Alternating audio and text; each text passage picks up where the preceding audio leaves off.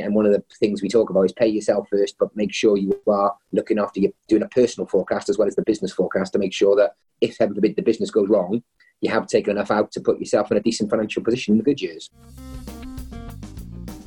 You're listening to the Catching Clients podcast, where the smartest minds from the world of professional services and marketing come and share the strategies that they use to consistently attract and catch their ideal big fish clients so you can learn to do the same. So grab your gear and join me, Adam King, the captain at Think Like a Fish and creator of the client catching ecosystem, and let's go fishing. Hello, hello, and welcome to the Client Catching Podcast. I am delighted to be joined on today's episode by my guest, uh, Craig Palfrey. Craig's a uh, certified financial planner, he's a chartered wealth manager, an international speaker on finance, and a managing partner of Penguin.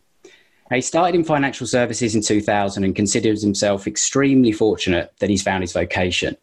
Uh, even when I asked him what he does for fun, he actually said work. So you know, it's clear to see he truly loves what he does, and he's devoted to his clients and you know, consistently improving his his uh, his skill set and his service. And I guess it's his commitment to his craft which has seen Craig reach um, reach that certified plan, uh, financial planner status, because that's a level of qualification that only one percent of the world's financial service professionals reach. And not only that, he was recently voted as the top financial planner in Cardiff by vouchedfor.co.uk, which is an independent website where um, clients can review their own financial planner. Now, he's passionate about sharing the benefits of good financial planning. And on top of all the other things he has on his plate, he's also found time to author not just one, but two books The Wealth Secret and The Business Secret. Now, I could go on, but basically, Craig is doing a lot of things right when it comes to serving his clients and running his business, and is why I'm delighted that he's going to be sharing his story today. So, without further ado, Craig, welcome to the Client Catching Podcast. Glad to be here. Thanks for inviting me. Good stuff. Now, Craig, I've just given um, a brief intro about who you are and what you do, but why don't you give us um, you know, a little bit more detail? Um, you know, your story, how you got to where you are today, what you do, and who you help. Well, how do we get to where we are today? Um, yeah, I, th- I think, as I'm sure it's for most people, especially in our profession, is there's a bit of luck, a um, bit of right place, right time, um, and just stumbling across it. I think not enough people. It's it's certainly not a career path that school ever mentioned. Becoming a financial planner or a financial advisor, uh, a big challenge nowadays. But mm. one of the big insurance companies ran a big recruitment drive in Cardiff back in '98. Um, I took a, a job with them initially and after the three months, I did two of the exams in this profession. And after three months, they told us they weren't ready for our department and we were going to be doing temp work for 12 months. And when I asked if I could do the third exam that I'd heard about, they said no. And we were effectively going to be working for their temp. So I decided to go back to my old job at the old direct inquiries, for those who remember 192. Um, I, went back there because I was actually getting paid a bit more there. And then about a year later, my uncle, who's an accountant in Cardiff, um, I bumped into him and he said to me, uh, uh, your mother tells me you've got FPC one and two. And I said, yeah. He said, do you know what they are? I said, not really. I said, but if you want me to talk about mortgages or pensions or insurances, I certainly feel like I've got a great understanding of them. And he just knew a firm locally who were looking to take on a compliance junior. I went for the job, got the job, and the rest is history, as they say. Yeah, it's funny, isn't it, that um, so many people that you talk to, me being one of them, um, the amount of us that uh, sort of fall into what we do, and as you say, it's not always something that's uh, that, that's taught in school. But when you fall into something and you find it, and you know, I don't know if you if you instantly fell in love with it, or if it's something that as you develop that mastery as you've gone along, that's when the passion starts to kick in, and you really start to see the impact that it has on people, and you know the people that you help. Is that is that sort of how how your journey went? Yeah, I, have just I've been asked to. So there's I'm I'm part of an international organisation called MDRT, and I've been asked to speak at their top of the table conference in Texas in September. So I've just been trying to put something together for that because they want me to sort of they've asked me to pick a topic, and then I've decided to sort of relate it to my story. And as I was trying to write the story, actually, it all starts when I was 21 on my first lads' holiday in Magaluf. um, I just remember I just left Legal and General, the company I referred to earlier, and I was just on the balcony, and a friend of mine said, "Oh, what, what happened to that job?" I, he knew I'd gone for the job. He, you know, close friend. We've been together, you know, friends 15 years or so. And I we just spent this hour over a couple of drinks, admittedly, on this balcony because we'd finally realised that we shouldn't be going out at seven o'clock in the evening because most people don't go out till twelve. So we'd finally find three nights in, we'd finally worked that out. So we sat on the balcony, just having a, a drink or two, getting ourselves ready. And we just lost an hour when I just started talking about this magic of I'd learned about about compounding and in, an income protection, this gift called income protection, and how pensions can save people so much tax. And as I look back, it was that moment when I realised I just what a great professional or industry this this could be, but I just had no clue how to get into it. And now, as I look back, I'm just so glad I found it because I do literally now. It's taken a while to get here, but I now literally do sit on my bum all day, drink tea, and ask people to tell me about, about their lives. And mm. it's hmm. actually very little. A lot of people assume there's number related, but it's actually very little to do with numbers. Mm. It's about getting people to understand where they want to get to, what have they accumulated so far, and what can they afford to accumulate in the future to help them get there, and then showing them whether you know whether they're on track or not. And along the way, there are little extras like tax strategies and you know. But financial planning is actually very simple. And um, someone cleverer than me coined it in three simple sentences. You encourage people to spend less than they earn, hmm. protect themselves against disasters, and then invest the rest wisely. And if you can do that, um, then everyone everyone can sort of create wealth, their equivalent of wealth for themselves. The challenge is, I think, for anyone under the age of fifty, maybe, is that the say spending less than they earn is the challenge. Mm, yeah, and you know I can testament to that. Um, you know, two young kids, all the rest of it, and you know it's it's tough sometimes. You know, you've got to get, you know, you've got to do, you know, you've got to do what's right in the in during the time, and at the same time consider the future. It's it, it's a fine balance. Absolutely, and that's what we talk about in our in our book, The Business Secret, is about paying yourself first. I think if you can automate savings, I think you will then live within the rest of your budget. So, if, for example, you yeah, two thousand pound a month of net income coming in, you should decide on a figure that you're going to save. Not wait till the end of the month to see what's left because you will spend all of it. Mm. Just have that direct debit or whatever work contribution, whatever it might be for you. Just saving that 100, 200, whatever it might be a month, and make it go first. You mm. then that that's where the discipline comes in, and that that is you're quite right. That is a challenge because you know the generation coming through, uh, well, including myself, are the now generation. We want it all now. We don't. Mm one of the days where people saved up before they bought the nice telly or the iPhone or the whatever it was 20, 30 years before they created the big deposit on the house. Nowadays, we buy it now and we put it on HP and we just have another direct debit. You look at Spotify, Amazon Prime, all that stuff. Mm. That's what we pay all that first instead of paying ourselves. Yeah, I kind of look. I think I've heard it termed the, the, the Netflix generation in terms of you know everything's on demand, everything's now. You can have it if you think it, you can have it. You can you know finance it stick it on a credit card all that kind of stuff and you know that that sort of uh, do you see with your clients that that that kind of mentality or do you see people that come to you and they've gotten into that place where they're in such a, a habit of sort of having everything now but not accumulating to the future that you know with your experience you can see the financial disaster coming but they just can't get out their own way to see it i think I think that's tough for me to comment on directly because majority, due to the early marketing and catching of clients that I did at the start of my journey, majority of my clients are 55 plus. Mm-hmm. What I can say is, I can say that nearly every one of those people that I've helped over the last 15 to 20 years who have got some kind of what I would call financial freedom, nearly every one of them started saving young. Whether it was being forced to through the old types of pensions that existed, sort of gold plated pensions, whether it was just savings they made themselves into the old prudential man or pearl man knocking the door and making them save the £10, £20, £40 a month. Most people with independent wealth, outside of maybe the odd business owner or someone who's inherited money, but the average person I help who's got some kind of financial stability in their, their sort of 55 plus years has come through starting that journey. And I think as I do meet some of their kids and do see the odd younger clients, you're quite right. It's harder for them to actually knuckle down and find that disposable or as a friend of mine, Andy Hart, coins it breakout income that they will act, can actually afford to save on themselves because every time there is a spare fifty pounds, hundred pounds, whatever it might be, well, let's go to Nando's for our tea this week, or let's have delivery, or, or whatever it might be, hmm. rather than thinking, what can I do to do something today that my future self will thank me for? Yeah, and uh, it, I heard something or, or, read something as well that's um, it's sort of a lot of people are looking at, and and it's the it's the great wealth transfer that, mm. that, that is potentially coming down. And uh, is that something that you think is in the back of people's minds, whether they realize it or not, in terms of the the value that's tied up in a lot of people's property and houses, for example?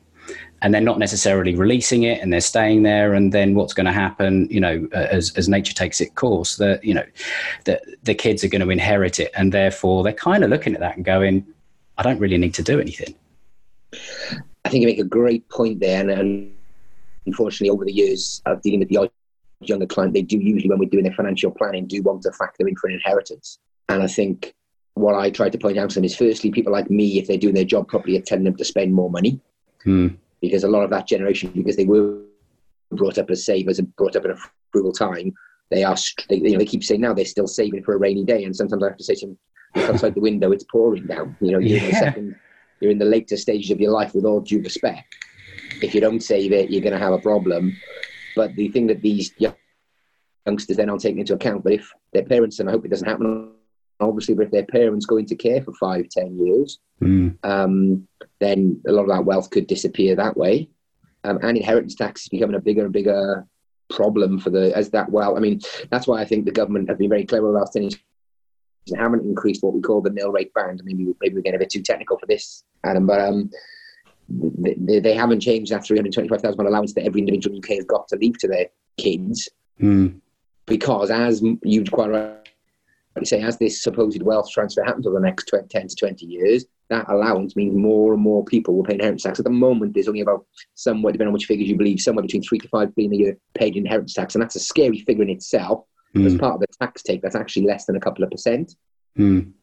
I would suggest that in 15 to 20 years, by just this wealth transfer happening as more and more of the 60 to 90 year olds start to leave us, or probably mm. 100 and beyond, as that money comes down, there will be huge amounts of tax lost, and that, mm. that three to five billion will very quickly become 20, 30, 40 billion, I think. And I think that's why the government have been very cute with their inheritance tax approach. So I guess if there was one thing that you could sort of say to people is, have you thought about your uh, you know your estate your your succession planning your you know it's, it's not the subject that anyone really wants to think about or talk about but you know I'm sure there are things that, that you help people do and organize that will minimize the impact of that kind of thing, both, you know, for the, you know, for the people that are going to be around to receive it, or as you say, you've worked bloody hard all your life. Why don't you enjoy it? yeah, and, and that's the conversations I have more often than not. Is, you know, again, you haven't spent money this year or this month. What, how it's been, how often I'm seeing them. Why aren't you doing more? Well, we are doing everything we want to do, Craig. We've ticked off a load of stuff there's only so much we can do. And and I try to encourage them to give the money to the kids now if needed, but they're reluctant to do that just in case that rainy day rains even more. Mm. But yes, I mean, I built my original business that's become the Penguin business during this, that time on public speaking on that exact topic of estate planning, how to protect your wealth. And trusts are a massive part of what we do to help. So that when the money does go to the bloodline, hopefully it's inheritance tax efficient. If it's hopefully it's paid minimal tax, if any, but then, more importantly, which is the big concern for most of that 60 plus age brackets, they are worried that when it passes down to the kids, firstly, the kids won't use it wisely. Mm. But secondly, more importantly, as, the, as their children unfortunately go through the divorces and bankruptcies that may come, they want to make sure that it's not part of a divorce settlement or a bankruptcy settlement. They want to make sure their grandkids get to dance with it. Mm. Um, so it's a, it's a, it's a tough, it's a tough one. But there's a lot of mentalities you're trying to change in that generation and the younger generation, and mm. um, it does become an intergenerational conversation when you can get them all involved. But mm. I hmm. think the kids have got to not rely on the parents because if mum and dad do live to the sort of 90 to 100 years of age that people are talking about, that means the kids won't get it till they're 70, 80. If they hmm. haven't saved any money themselves, they will be waiting. They, you know, they won't have a chance to enjoy it themselves potentially. Yeah, absolutely. They and need to make sure they've done something for themselves. Yeah, and and I I, I sort of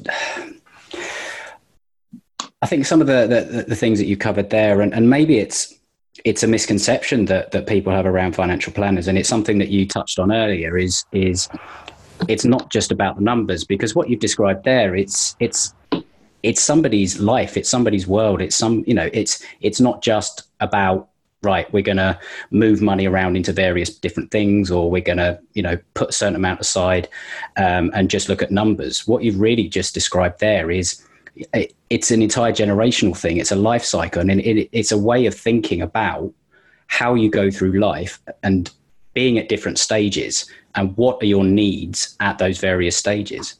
And do you think that's a that's a misconception around what you do that you wish you could, you know, if if you could literally stick a sign up and say, "Stop thinking this.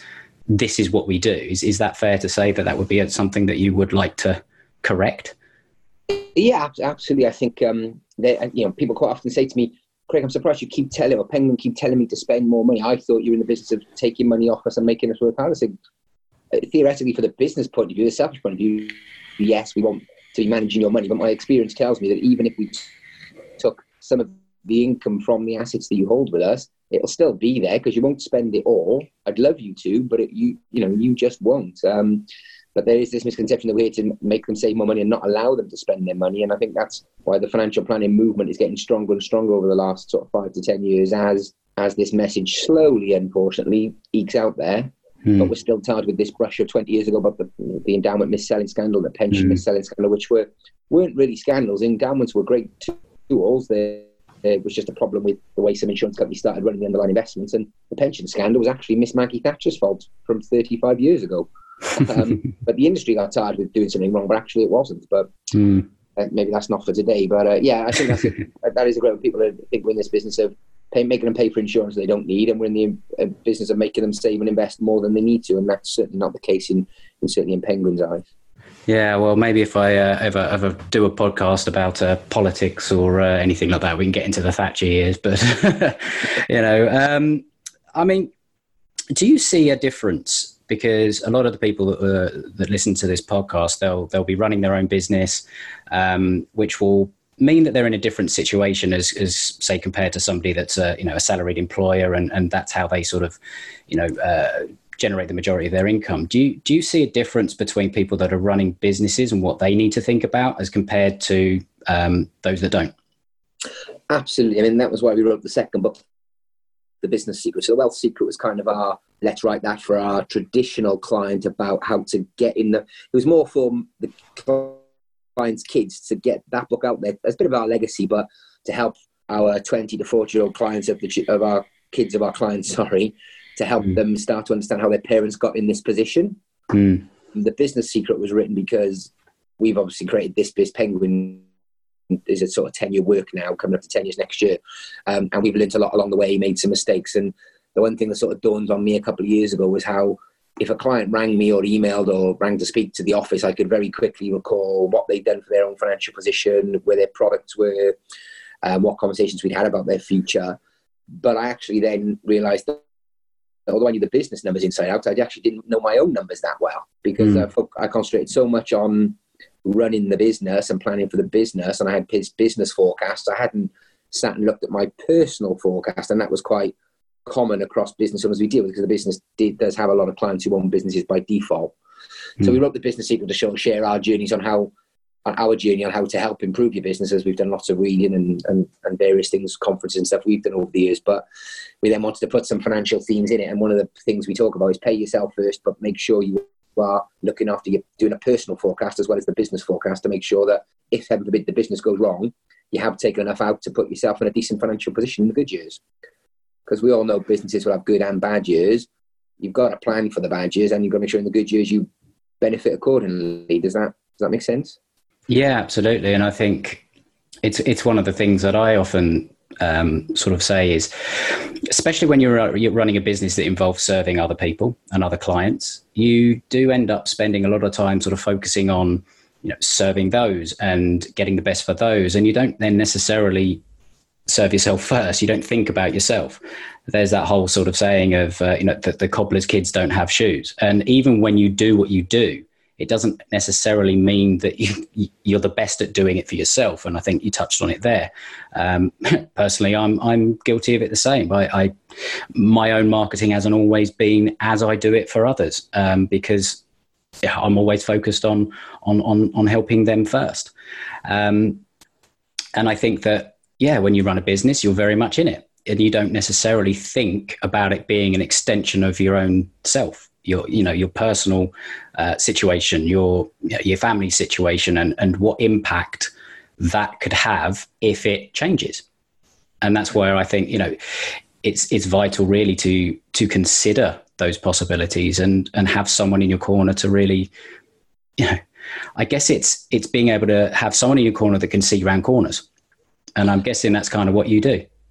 Absolutely. And then when, when we do the business clients who come to us, who, you know, are business owners like yourself, that, you know, they, when we point out a few things and they go, well, why didn't my accountant tell me this? And so, well, most accountants, unfortunately, I don't, I don't mean to cast any aspersions about other professions, but most accountants are there to just literally do your numbers and your compliance that satisfies mm. HMRC. Not enough of them understand pensions because why would they? There's not a qualification for accountants or a, many modules to talk about pensions because that's our job. And because mm. professions generally are not working as closely as they could, and people at firms like ourselves are trying to change that, but there's not enough working together and coming together um, that people are saying, "Oh, why didn't my accountant tell me this?" And I say, to be fair, it's actually not their job. Yes, you're right. They could have said to you, oh, "By the way, if you want to be more tax efficient as a business owner, you could have had the company pay X into a pension, or you could have paid your life insurance to the business and had tax relief on it, rather than paying out of net income that's already been taxed." But that's not actually their job unless you pick mm. the accountant in the first place for that for the advice piece.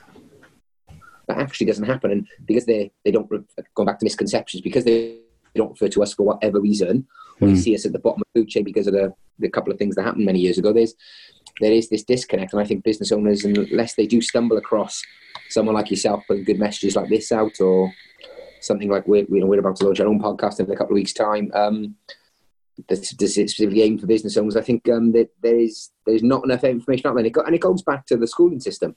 Hmm. You know, education is supposed to be on the curriculum. Uh, sorry, financial education is supposed to be on the curriculum, but that still hasn't really reached the schools in any way, shape, or form. And some of this stuff could really be taught at a at the early levels about mm. the benefits of compounding, the benefits of um, tax relief, and how to use. You know, these things should be taught at, the, at that early level because otherwise, unless they come to someone like us and stumble across someone like us or a very good accountant, they just don't get that information until it's too late.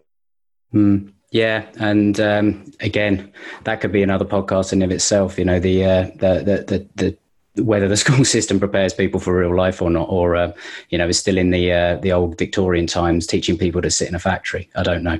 Um, that's that's my own thought of it, and uh, I, I, could go off on a right tangent, which I'm not going to. But um, you know, I, I, I, agree. But I mean, that's why we did the books. That that we, we don't, you know, people. Someone asked me if they would, you know, what does the book cost? We give the book away, have it, because we just want more people to get the message, to get some advice and plan early. Hmm because, like you say, the schooling system is not you know is not teaching that stuff. Yeah, and uh, is that a way that you uh, obviously it's it's there just as a as a way to you know educate people. Um, but you know, obviously, when people are, ed- are more educated about um, you know what you do, it, it it's more of an encouragement to potentially look into uh, being a client, becoming a client, that kind of thing. Is that one of the ways that you've used? Have you used your book as a as a as a lead generator for your business, or um, has, how's that worked? Hey, it's Adam here with a quick interlude just to say that I really hope you're enjoying this episode of the Client Catching Podcast. And if you are, great. I'd really appreciate a five star review and just a comment on where you're listening from and what you're getting out of the podcast. Now, you could drop that over on iTunes, Stitcher, wherever you're listening to your podcast today. And while you're there, make sure you subscribe to the podcast so you can get all the updates as they come out. And if you want to engage with other business owners that are enjoying this podcast, then you can join the Catching Clients private community. It's our private Facebook group where smart business owners learn how to get more predictability, more profit, and more leverage. So head over to facebook.com slash group slash catching clients and join today. And lastly, if you want to see how you can build your own client catching ecosystem, then you can watch my new free on demand masterclass training called Less Selling, More Clients. Um, you can do that if you go to thinklikeafish.co slash pc dash less dash selling. You'll get the roadmap to systemizing and scaling your firm that will increase your influence, uh, consistently get you in front of ideal prospects, automatically follow up with your leads while growing your network and pipeline so you can add 4 to 12 of the right clients each month. And that's all without spending a penny on advertising or adding more hours to your week. So, again, I really hope you're enjoying the, uh, the, the content here today. I'd love to see you in our community, and I can't wait to help you catch more clients. So, now back to the show. Yeah, so I, I, I we wrote the Wealth Secret as a ultimately it was to be our uh, to be that legacy, something that could was timeless and could last beyond us or last beyond our lifetimes. That was the original thinking. So we did launch it into the market. We didn't sell it to start with, and then all the proceeds went to charity. We had a book launch. Um, it didn't generate the PR right locally. I thought it might. Um, so the business secret was written more as a lead generator. We, we were moving into the business market more although not I'm not personally I, I, deal with a few, but I'm not personally involved in that look at the younger market, as I said. But the other advice, the other advisors in the advice team, the other partners in Penguin are, and wanted to be, and they felt that was the sort of sweet, sweet spot they wanted to touch, sweet spot they wanted to target forward. So we wrote the business secret as a as a lead generator. Um, so we use it in a number of ways, and then we did the videos that go with it. Too. If anyone's lazy and they just want to watch the videos with summaries, the videos are out on LinkedIn on the website, just summarising each chapter. Um, but yeah, it was a, it was that was deliberately to be a bit more of a lead generator, and it has worked. Hmm. Um, when I read a book, uh, God, must be six years ago now. Uh, so probably the best book I've read that's helped us catch more clients was a book called The Key Person Influence by Daniel Priestley. Have you come across that? Oh yes, yes, I have. And I was just reading some of the examples he has in that book, and he talked about being a being a perceived expert, and that was where the idea came from. And it took a while before I got to it, but it has, as you now know, has, has now happened as we've written the two books. Um, yeah. And I would say we're just, I would two years after we've written the first one, maybe two and a half years now. I think we're now seeing the fruits of that. Mm. That labor it certainly didn't explode at the start. It wasn't like suddenly all of a sudden all these people suddenly, oh, I've seen you've written a book. Can I come? Can I come and talk to you? I've read it. Or mm. we had, we had a few, but nothing major. It's but more and more. You mentioned vouched for earlier on, and more when people come in and they say, oh, "Why did you pick us on vouched for?" I suppose five years ago it would have been because you had the most reviews or you I liked what clients said about you. But now people say, "Oh, I saw you'd written a book." Mm. If they have done general web, you know, looked on the web generally for financial advice, Cardiff or whatever the, the key terms are, when they probably get our website along other websites, a, a number of people have since said, "Oh, well, I saw you'd written a book." But then, weirdly enough, we had a chap pop in last week, and he said one of his colleagues had the book, left it lying around. He took it, he borrowed it, and read it. And he then decided, even though his firm have got an in-house financial advisor, he actually decided to come to us because he liked the fact that we'd written a book. So it certainly has helped from a marketing and lead generation point of view. And I would encourage anyone to do it. Just don't expect to maybe see immediate results, unless you, I suppose, unless you're going to throw a, a lot of money behind it from the start mm. and get it out there. Yeah, and I think almost in a way it comes back to a little bit what we were discussing earlier, which is there's a there's an on-demand instant gratification mentality, and what you've sort of touched on there is that sometimes in order to do something that's going to have a longer term effect, you know, making the comparisons between financial advice and, and, building a business, it's kind of like, right, I'm investing in an asset now that is going to grow over time. And not everything that you do when it comes to growing your business, improving your marketing is going to you know, is going to lead to um, you know living the laptop lifestyle and working from a beach, which is the, the, the impression that every or a lot of Facebook adverts seem to offer people. It's it's like instant. Throw this up on Facebook and be a millionaire tomorrow. That kind of thing. um, you know, it's it's an investment, and your business is also an investment. It's one of the assets that you can create that will support your wealth, but you still have to invest in it. You have to have different parts of your business that are going to bring in different you know different revenue at different times and also i mean i i, I created something um, fairly recently which is why your marketing is very much like a investment portfolio you have different risk factors associated to different uh, tactics but if you don't have a strategy that links everything together you can't you don't know whether you can be you know, take a bit more of a risk on on something. You don't know if you could make an investment in um, you know uh, i don't know um, a, a, a, an emerging market fund as opposed to a more solid um, you know blue chip fund for example.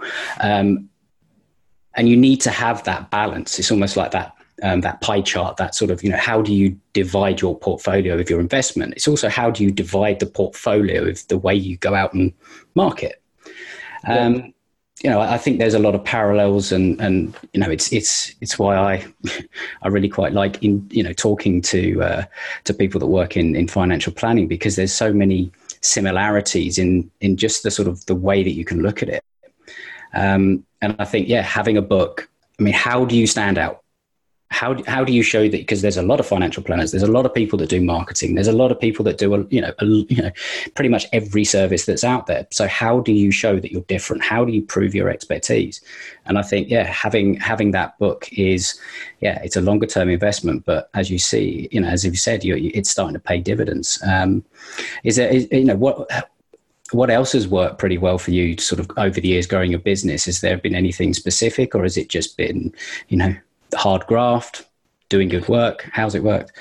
Um, I think if I had to start all over again, the first thing, the first marketing strategy I would personally implement and still do to this day is public speaking. I think um, the first proper business I was in in this profession many years ago, as I, as I after I did the compliance stint, I, I stumbled across a national business um, when I needed to make a decision for the next decision for myself, and they were a business that were built purely on marketing. They taught me a huge amount about marketing. They they had they wrote for the national press. They did question and answers for the national press. A couple of connections for various newspapers that generated activity every week. But the thing that I took from them and then developed and became the mainstay of marketing for me when I first started was seminars. Um, mm.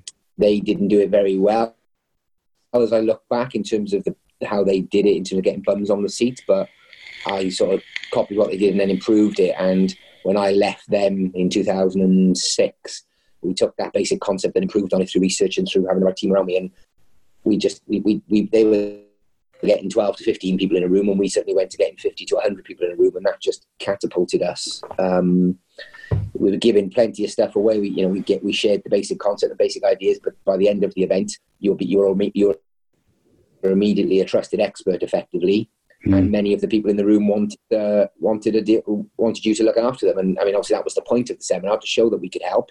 But it was the, for me, it was the best. Mm. Yeah, I still public speak. We don't we don't do the paid seminars anymore. We used to buy the old mailing lists and you know just mail out and hope that people would come.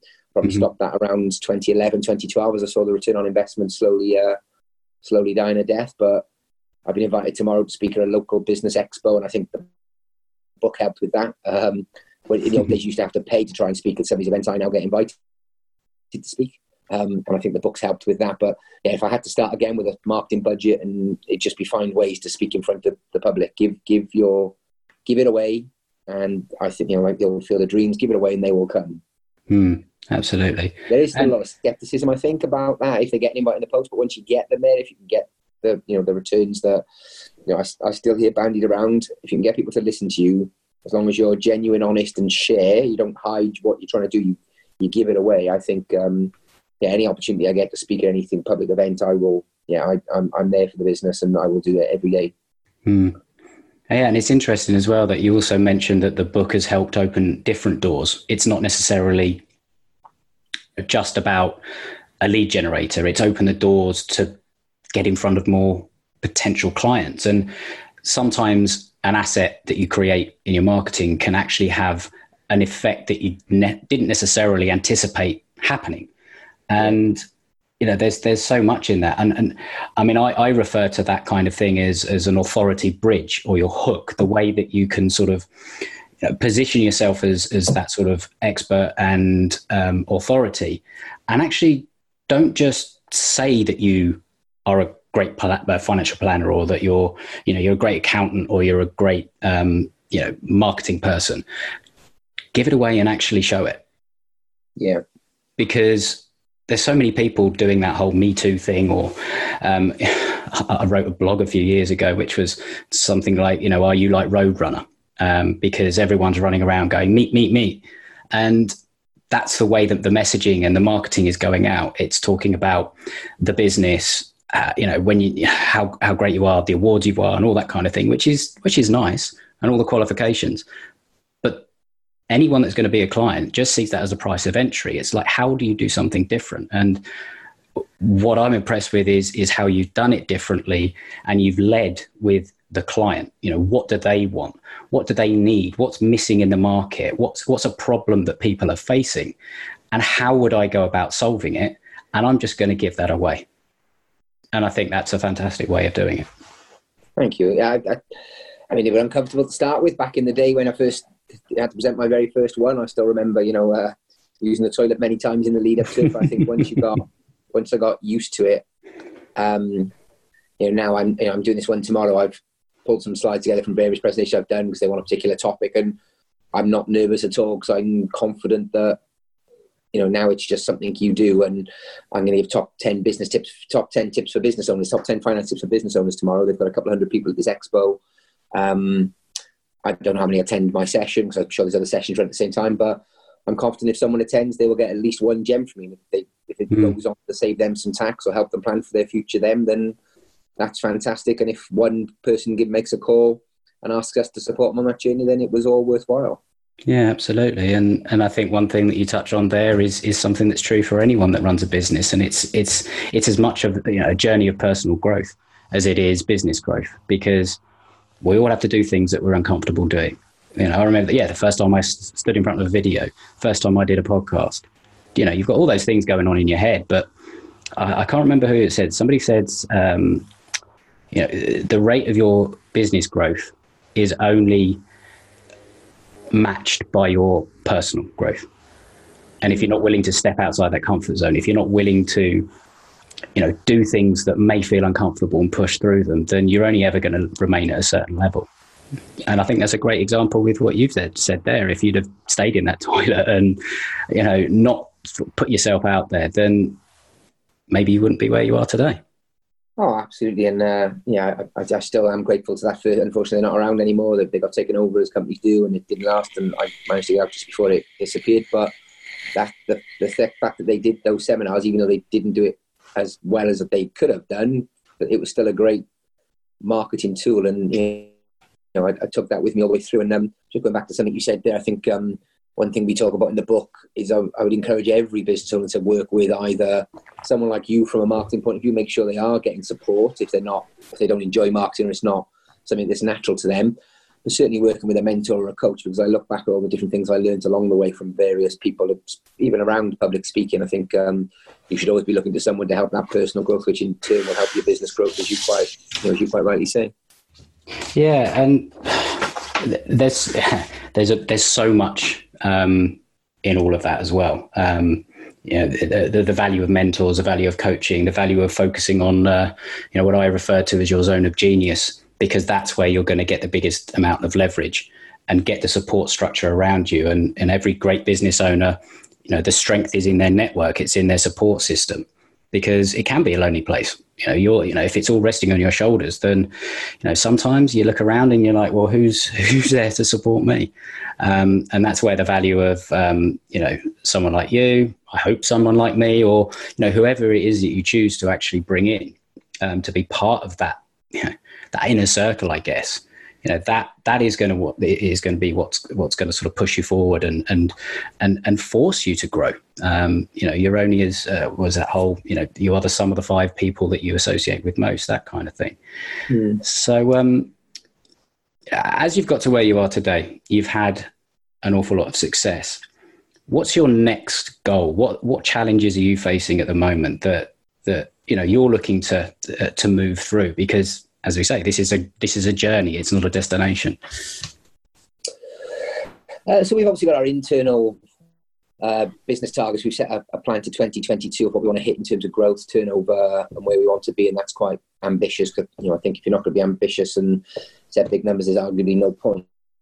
But and I suppose my personal goal is I've has sort of come as I've been questioned on it a bit more by my coach. Funny enough, is I want to have helped. By the time I'm finished, I want to have helped a million. I want to have reached a million people mm. um, which is why you know the book contributes towards that. The public speaking. If I look back, I've probably you know a couple of thousand people over the years have attended various events I've spoken at. So I, I, I'm, I don't know how I'm going to track that number going back, but with the videos that we're now doing, I don't know if you managed to watch any of them, but there's plenty of videos on our Facebook and LinkedIn and all that mm. stuff that um, you know I want to have helped a million people is my sort of big, hairy, audacious goal in some way, shape, form. Not through directly through Penguin, just through reach of taking one of our guides, taking our books, and hopefully implementing something somewhere else. Um, yeah, sorry, does that answer the question, or I gone? Yeah, no, that that that completely does, and uh, I would actually, I would, yeah, no, I mean, I would, I would, the way I sometimes think about things is potentially you've already achieved that goal because what what ends up, or, or what I think is when you focus on actually helping you know, your clients and the people directly, what you never really see is the exponential impact that that has on other people and that networking effect afterwards. Mm. Because to actually reach and touch and improve and help that million people over the last 20 odd years that you've been in business, you've probably already got that. Possibly, yeah. I, I think it'd be more like tens of thousands than hundreds of thousands, but this moment in time. But yeah, mm. like you said, you can't really. Me- I suppose you can't really measure that impact. Um, yeah, but on on reflection, yeah, yeah, you could be right. But um, I think it. My, I always had this dream that I'd be the person who worked out how to make financial planning mainstream. Mm.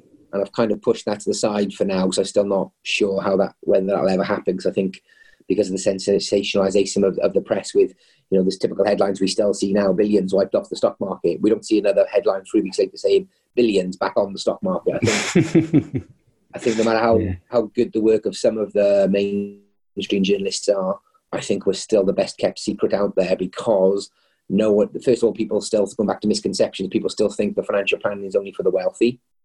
Mm-hmm. I disagree with that. I think it, it's available for anyone who's in the, the, mindset to save and improve their lives financially and understand where they want to get to. Mm. But yeah, I, am not sure how I'll be the one to make it mainstream, but I still have that ambition deep down. So I, I think I've shifted to the million people because I think that's more controllable. Mm. But I'd still like to think I could be the person who maybe found the way to make financial planning mainstream and, and into the you know the public uh, public percep- uh, public awareness more. You know. Mm. No, absolutely, and and it's it's certainly a a goal that is it's valuable and it's needed because as as I think yeah we've we've covered there's there's all sorts of problems that are bubbling under the surface that nobody's really aware of um, and then all of a sudden it's going to smack us in the face and uh, yeah we're all going to have to deal with it. So um, Craig I just want to say thank you for um, for your for your insights your time and, and for sharing your story. Um, you know, for for anyone that's listening and and you know resonates with all of this, is is there anywhere that they could go to find out a bit more about you? Um, you know, where's your book, for example, that kind of thing.